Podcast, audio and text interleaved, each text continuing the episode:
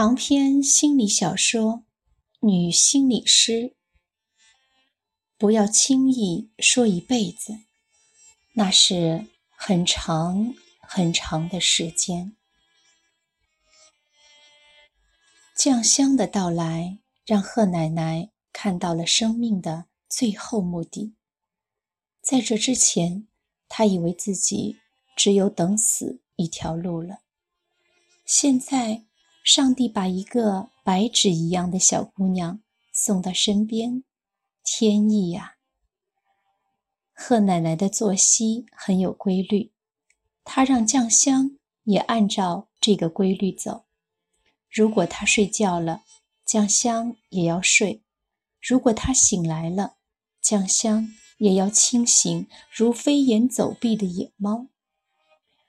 贺奶奶以前上过教会学校，她第一次看到酱香岔开双腿坐在椅子上时，说：“你让我想起了黄飞鸿。”酱香不知道黄飞鸿是谁，就说：“他是你们家的亲戚吗？”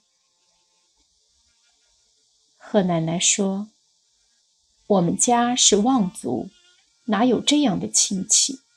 他是一个土匪。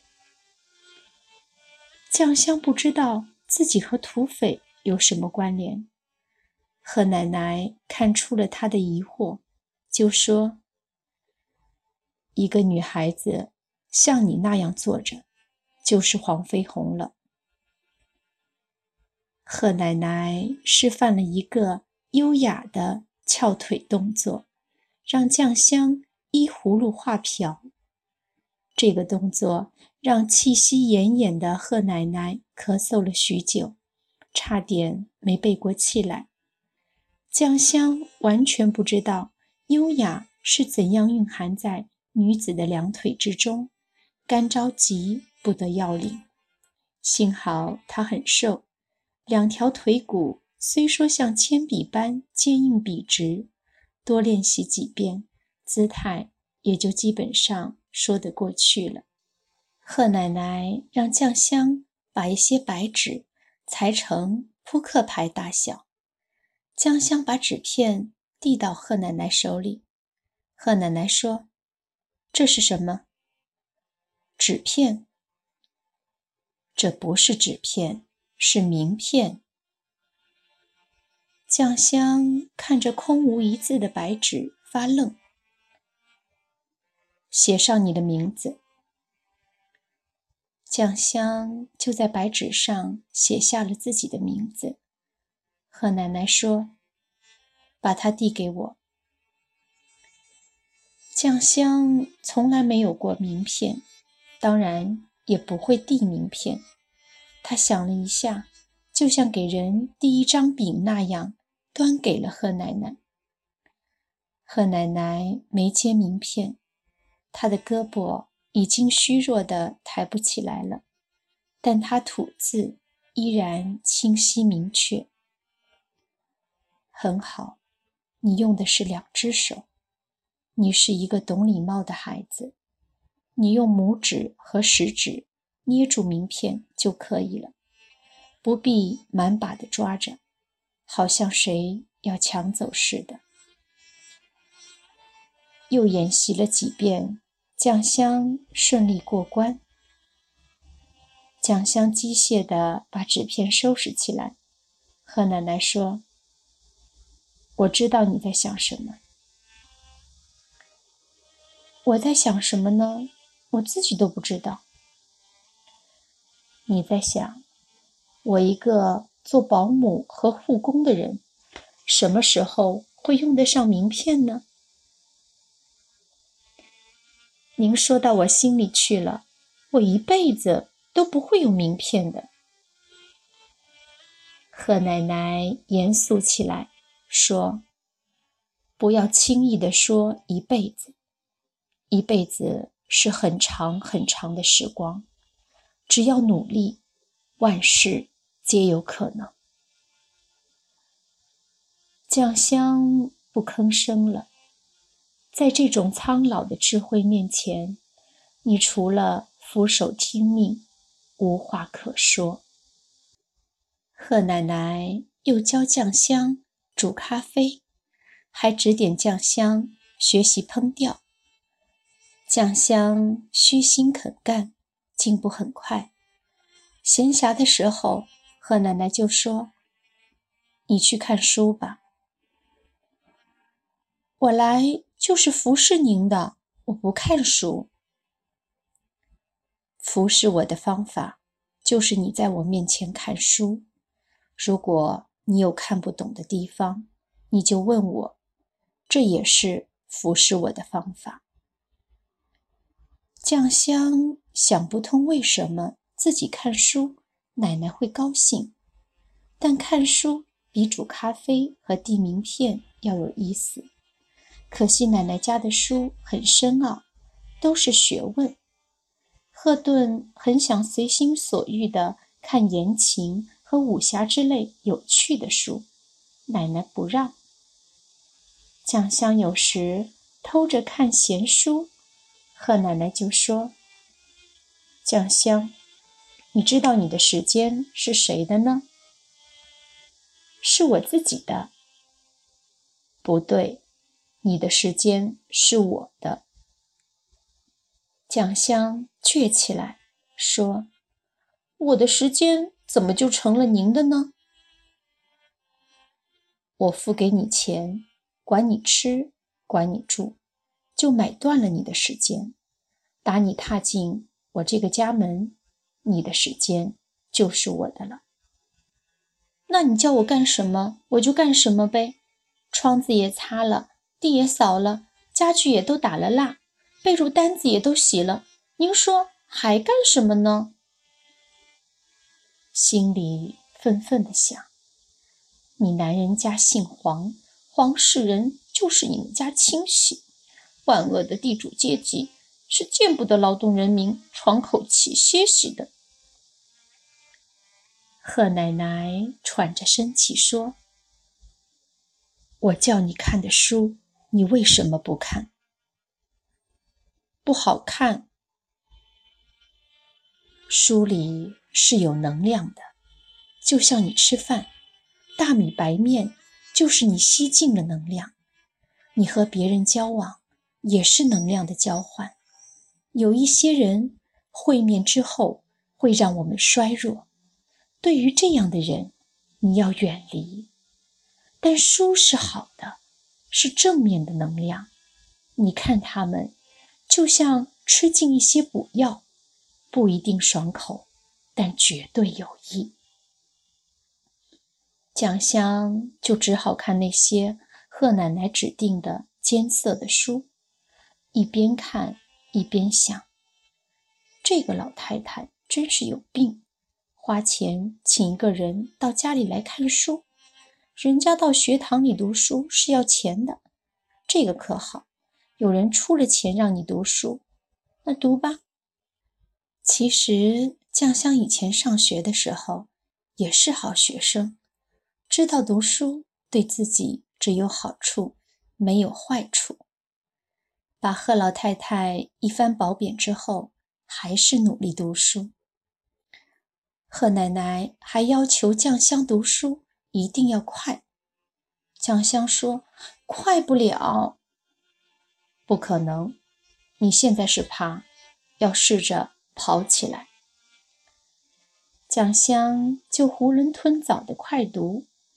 他读的书目是贺奶奶亲自定的，上至天文，下至地理，还有历史、哲学。社会学、心理学无所不包，你很难想象，在这样一具干枯的躯体之内，蕴藏着如此坚韧不拔的记忆力。在哪个书架的哪一排有一本什么样的书，他记得一清二楚。贺奶奶每天下午有两个小时，指定让酱香为她读书。那都是一些文字优美的文学书籍，酱香有口音，这让那些美丽的文字大打折扣。贺奶奶说：“你得说标准的普通话。”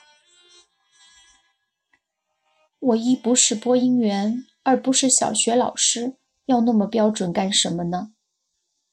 贺奶奶语重心长地说：“说话是一门本事，你顺便就能掌握，何乐而不为呢？”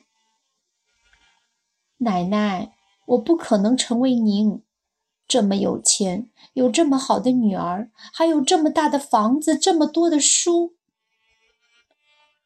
只要你努力，你以后得到的会比这些多得多。贺奶奶昏黄的眼珠射出坚定的光芒，让酱香纵使不信，也得装出信的样子。我没有您那么好的命，赫顿。还在负隅顽抗，不要奢谈命，我的命你是永远不会知道的。总有一些秘密要带进坟墓，你的命还只是一个标题。你不要和命运对着干，命运是残酷和强大的，但你可以顺着命运大致的方向漂流。就像艄公坐着羊皮筏子，顺着河道的主流斜着向前，你会发现自己还有一点小小的力量，可以用手左右船头的方向。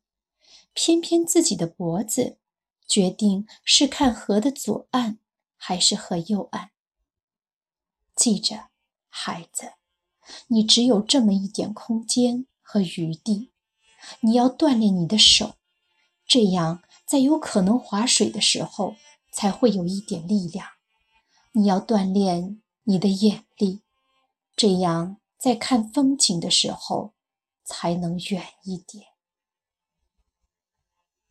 贺奶奶说这些话的时候，并不看着柴酱香，好像是对另一个不存在的人说话，空洞。而悠远，日子就这样一天天的过去。酱香在不知不觉中发生着脱胎换骨的改变。贺奶奶很高兴，她当了一辈子的教师，晚年了，没有人可教了，就是最大的失落。现在，在他生命苟延残喘之时，天上。掉下来一个酱香，给陶一匠送上门来一车好土。酱香的存在，让贺奶奶找到了生命最后的华彩。如果没有酱香，贺奶奶可能早就死了。酱香的到来，犹如最上等的人生，让贺奶奶回光返照。别人的回光返照可能只有几十几天。而贺奶奶这一照，累月经年。如果酱香不好好学习，贺奶奶就扣发他的工钱。这真是比任何分数挂帅都更有威慑力的武器。贺奶奶按照自己的喜好和方式打造着酱香。如果上天能够假以足够的时日，贺奶奶就能把酱香彻底制造完工了。那是一个比黄阿姨更要符合贺奶奶设计的产品。有一天闲聊起来，酱香说：“贺奶奶，我想请你给我改一个名字。为什么呢？读了很多书，觉得一个新的我慢慢长起来了。我早就不想叫这个名字了。”江香很坚决地说。是的，他在书里看到了另外一个世界，他要和过去一刀两断。真的？您要是不肯帮我，我就自己改了。好吧，我帮你改。你连姓一块改了吗？我要改姓贺，和您一个姓。你和我一个姓。我也没有遗产给你，所有的遗产我都会捐献。这和遗产没关系，只和我重新做人有关系。你不要后悔。我后悔了，就改回来呗。贺奶奶沉思了半晌，好像下了一个很大的决心，说：“你就叫贺顿吧，这是我年轻时很想叫的一个名字，可惜没改成。总想着有一天还会重新启用，但这个可能越来越微茫了。这样吧，我决定把它送给你。”蒋香从此就叫了赫顿。早上，赫顿煮好了精致的早餐，然后到贺奶奶的卧室帮助老人起床。他轻轻地敲了敲门，平时贺奶奶就会低声但是很清晰地说：“请进。”但是这一天，贺顿。连敲了三次门，都没有听到“请进”。赫顿不敢进去。奶奶的脾气有时很大，虽然她在大部分时间里都笑容可掬。到了九点钟左右，赫顿突然不安起来。他战战兢兢地在没有得到贺奶奶允许的情况下，打开了卧室。他看到贺奶奶。安详地躺在自己的床上，手里还捏着那个呼叫器，但是有稀薄的血液从他的鼻孔溢出，好像有一条细小的红蛇从那里钻进了他的肺腑。赫顿轻轻地走过去，他发现事情有点异常，但还不敢断定。他摇晃着老奶奶说：“奶奶，天亮了，您醒醒。”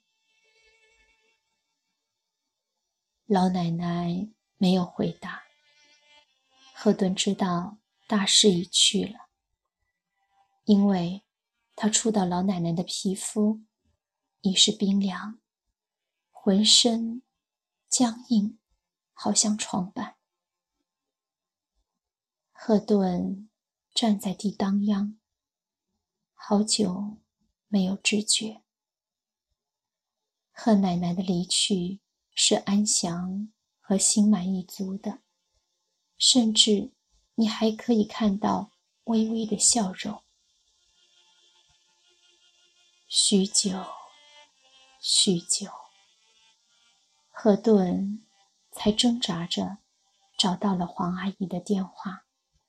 哆哆嗦嗦的报告噩耗。黄阿姨倒是很冷静，说她会通知自己的朋友，马上赶到家里料理后事，自己也会以最快的速度回来。